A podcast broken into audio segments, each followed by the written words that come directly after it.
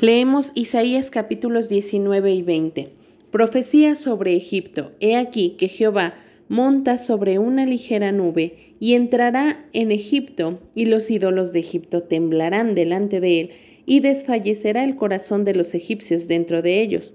Levantaré egipcios contra egipcios, y cada uno peleará contra su hermano, cada uno contra su prójimo, ciudad contra ciudad y reino contra reino, y el espíritu de Egipto se desvanecerá en medio de él, y destruiré su consejo, y preguntarán a sus imágenes, a sus hechiceros, a sus evocadores y a sus adivinos, y entregaré a Egipto en manos de Señor duro. Y rey violento se enseñoreará de ellos, dice el Señor Jehová de los ejércitos. Y las aguas del mar faltarán, y el río se agotará y se secará. Y se alejarán los ríos, se agotarán y secarán las corrientes de los fosos. La caña y el carrizo serán cortados. La pradera de junto al río, de junto a la ribera del río, y toda sementera del río se secarán, se perderán y no serán más. Los pescadores también se entristecerán Harán duelo todos los que echan anzuelo en el río y desfallecerán los que extienden red sobre las aguas.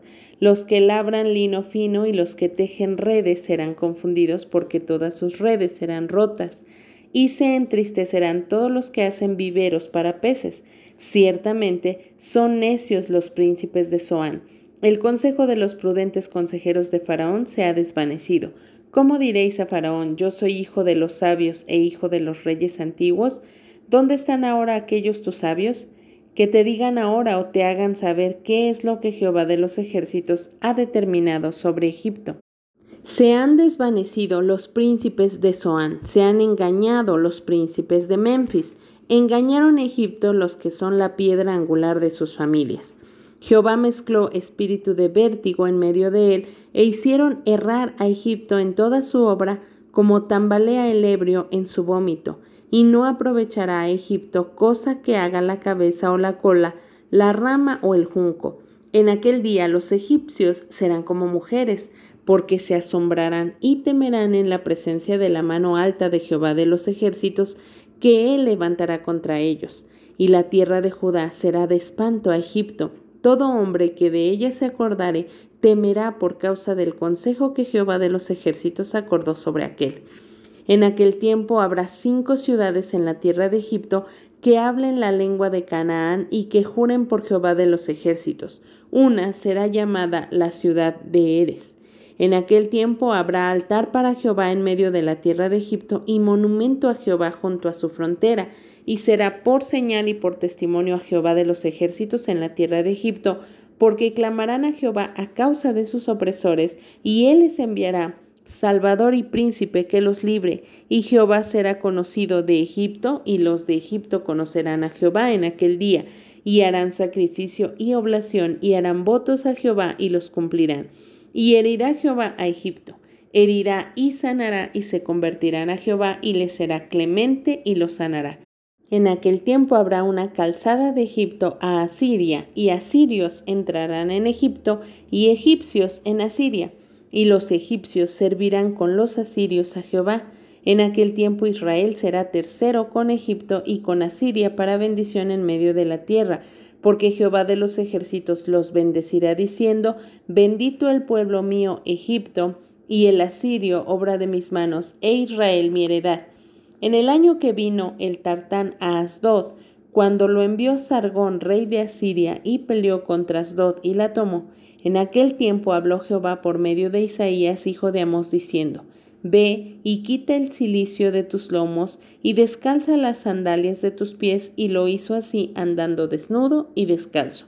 Y dijo Jehová, de la manera que anduvo mi siervo Isaías, desnudo y descalzo, tres años, por señal y pronóstico sobre Egipto y sobre Etiopía, así llevará el rey de Asiria a los cautivos de Egipto y los deportados de Etiopía, a jóvenes y a ancianos, desnudos y descalzos, y descubiertas las nalgas para vergüenza de Egipto, y se turbarán y avergonzarán de Etiopía su esperanza y de Egipto su gloria. Y dirá en aquel día el morador de esta costa, mirad, ¿Qué tal fue nuestra esperanza? ¿A dónde nos acogimos por socorro para ser libres de la presencia del rey de Asiria?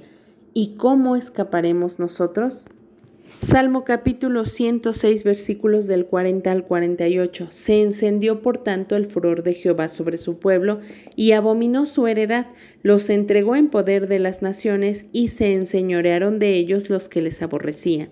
Sus enemigos los oprimieron y fueron quebrantados debajo de su mano. Muchas veces los libró, mas ellos se rebelaron contra su consejo y fueron humillados por su maldad. Con todo, él miraba cuando estaban en angustia y oía su clamor, y se acordaba de su pacto con ellos, y se arrepentía conforme a la muchedumbre de sus misericordias.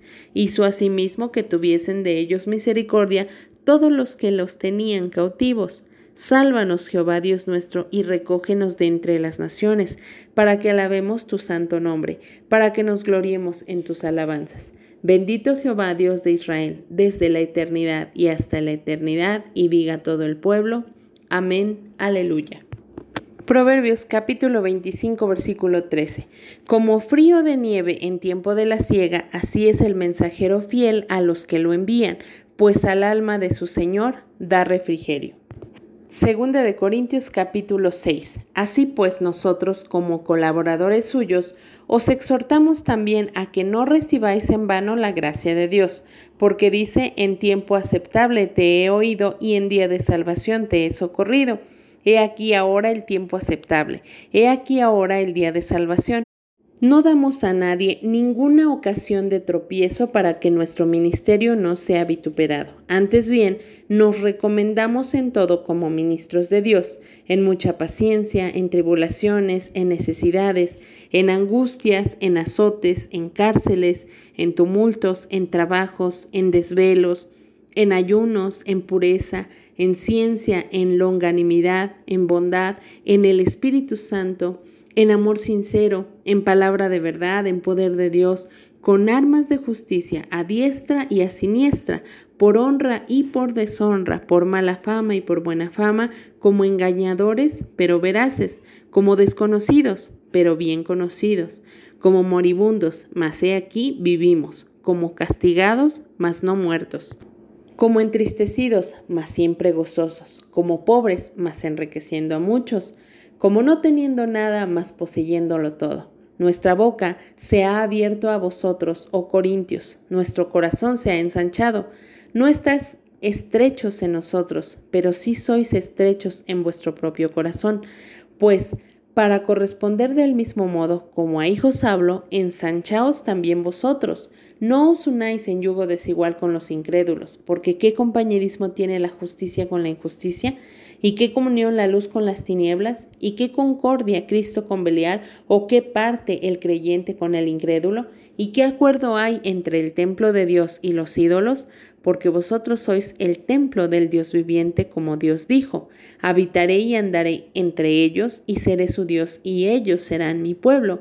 Por lo cual, salid en medio de ellos y apartaos, dice el Señor, y no toquéis lo inmundo, y yo os recibiré, y seré para vosotros por Padre, y vosotros me seréis hijos e hijas, dice el Señor Todopoderoso. Así que, amados, puesto que tenemos tales promesas, limpiémonos de toda contaminación de carne y de espíritu, perfeccionando la santidad en el temor de Dios. En nuestra lectura de hoy, 14 de septiembre del 2020, continuamos estudiando el libro de Isaías. En esta ocasión leemos capítulos 19 y 20 y aquí podemos encontrar la profecía de parte de Dios sobre Egipto. En aquel momento Egipto era una potencia mundial, alguien que estaba completamente entregado a la idolatría. Ellos creían en todo como un dios y los adoraban se llenaron de toda especie de dioses con forma humana y también con formas de animales. Y entonces, así como Dios los había destruido en el pasado y todos sus ídolos temblaron delante de la presencia terrible de Dios, así nuevamente lo iba a volver a hacer. En el versículo 1 del capítulo 19 dice, los ídolos de Egipto temblarán y desfallecerá el corazón de los egipcios. Esto era una realidad. Egipto era una nación que estaba cercana al pueblo de Israel y constantemente eh, se hacían alianzas con Egipto, se hacían compras con Egipto, a pesar de que Dios había estipulado claramente que su pueblo no debía volver a Egipto bajo ninguna circunstancia. Pero su maldad, el ir en contra del mandamiento de Dios, hizo que ellos nuevamente regresaran. Y como nosotros sabemos para la vida espiritual, siempre que se habla de Egipto en la Biblia, se habla sobre el mundo o se compara al mundo. ¿sí? Y la indicación clara de parte de Dios para nosotros sigue siendo la misma. Dios te sacó del mundo, pero no quiere que regreses al mundo, no quiere que regreses a esas costumbres, a esa manera de hablar, a ese modo de pensar, a esas filosofías huecas que te apartan de la voluntad de Dios. Así que Dios promete que levantará un juicio contra Egipto y lo hace. Y en el versículo 2 dice que se levantarán egipcios contra egipcios, es decir, entre ellos mismos se van a destruir. Versículo 3 dice, destruiré su consejo. Y versículo 4 menciona, entregaría a Egipto en manos de un señor duro. Está hablando que en el asunto del gobierno iba a ser totalmente un caos. Personas crueles, personas duras, se iban a enseñorear de esta nación y también no iban a tener una buena dirección, no iban a tener un buen liderazgo para poder dirigir a la nación. Entonces, en el versículo 12, Dios les pregunta a los egipcios, ¿dónde están ahora aquellos tus sabios que te digan ahora o que te hagan saber qué es lo que Jehová de los ejércitos ha determinado sobre Egipto? En Egipto tenían esta costumbre de tener encantadores y hechiceros que predecían el futuro, y entonces Dios los desafía y les dice, quiero que me digas que ellos te aconsejen, que ellos te revelen qué cosa voy a hacerle yo a esta nación, pero evidentemente no podían porque el poder de Dios era sobrenatural. Y la enseñanza para nosotros en esta parte específica de la Biblia es que el sistema del mundo te muestra muchas cosas, te muestra cómo tratar a tu esposo, cómo tratar a tu esposa, te muestra cómo debes educar a tus hijos, qué cosas no debes hacer. Ese es el sistema del mundo, ese es lo que ellos te aconsejan, lo que ellos te dicen, la manera en la cual debes ver la vida, en la cual debes ver a las personas, la manera eh, sutil que se mete en tu mente de tratar de llenarte de posesiones y de eh, crear logros que van a traer felicidad a tu vida cuando en realidad es totalmente lo contrario. Y es que Dios quiere que sepas que Él está sobre el mundo. Este sistema en el cual parece que tuviéramos que encajar a toda costa es un sistema que va a desaparecer. Dios traerá un juicio sobre el mundo y nosotros tenemos que cuestionar a la Biblia sobre las cosas que tenemos que hacer en relación al matrimonio, en relación a las finanzas, en relación a los hijos. No tienes que buscar las filosofías o los consejos de este mundo, tienes que recurrir directamente a la Biblia, si hay infidelidad en tu matrimonio, si hay peleas, si hay diferencias, tienes que recurrir no a lo que dice el mundo, sino a lo que dice la palabra de Dios, porque ahí encontrarás consejo.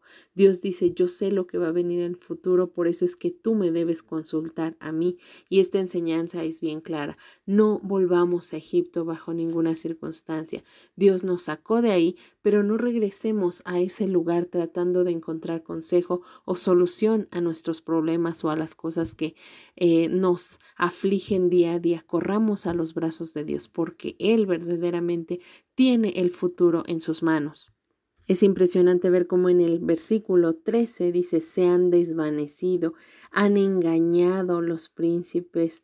Dice eh, versículo 14, hicieron errar a Egipto. Todo este sistema del mundo está haciendo errar a las personas, les está diciendo cómo arreglar sus problemas, cómo hacer las cosas sin Dios y obviamente al dejar a Dios fuera del juego de la vida, obviamente vamos a experimentar serias consecuencias, pero las personas no lo saben porque simplemente están enrolados en lo que este mundo ofrece, viven engañados, están corriendo apresurados hacia el error porque han dejado de lado a Dios. Lo importante de este capítulo 19 y el 20 es que muestra cómo Dios trae gracia a pesar de que sea un mundo pecador. En el versículo 20 dice lo siguiente, porque clamarán a Jehová a causa de sus opresores y les enviará Salvador y príncipe que los libre. En el versículo 22 dice, herirá Jehová, herirá y sanará, se convertirán le será clemente y lo sanará. Qué hermoso es nuestro Dios. No importa cuán eh, pervertido esté el sistema del mundo, Él ama al mundo. Dice su palabra que de tal manera amó al mundo que ha enviado a su Hijo para morir por cada uno de nosotros. Él no ha venido a condenar a este mundo, quiere que el mundo sea salvo. Por eso es que dice, herirá y sanará, porque el propósito es que se conviertan los seres humanos a Dios. En medio de toda esta pandemia hemos visto cómo Personas que quizá nunca pensaban en Dios comenzaron a clamar y saben que Dios es bueno, Dios escucha y envía salvación siempre. Podemos ver cómo todos los avances médicos que ha ha habido en este tiempo es porque Dios lo ha permitido, es porque Dios ha respondido el clamor de hombres y mujeres que quizás se habían olvidado, que quizá estaban metidos en este sistema del mundo, pero que ahora han vuelto sus ojos a Dios, que ha servido esa herida para volver a buscar al sanador, al verdadero que tiene el control absoluto en sus manos. Mucha gente se está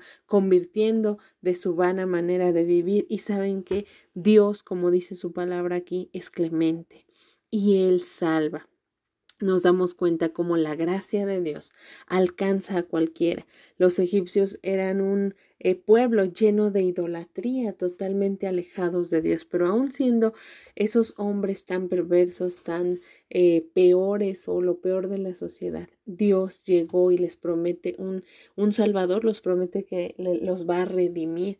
Y esto precisamente eso es lo que hizo nuestro Dios con cada uno de nosotros. Este mundo estaba perdido, estábamos destinados al infierno, pero Él envió en su gracia a su Hijo Jesucristo para salvarnos y eso nos debe hacer que lo glorifiquemos. Dios en su gracia también nos ha enviado un Salvador que nos limpie de todo pecado, de toda maldad y entonces podamos pasar la eternidad con Él.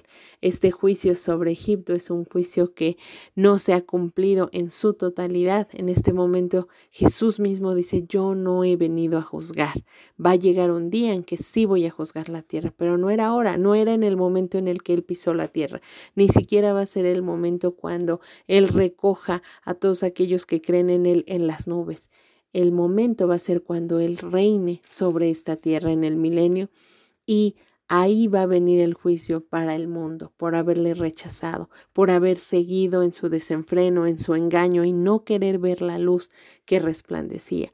Nosotros, si hemos sido sacados por Dios del mundo, no volvamos al mundo, no ofendamos a Dios con estas costumbres, busquemos a Dios de todo corazón y esperemos que Él nos levante con Él en las nubes en un día no muy lejano. Que el Señor te bendiga.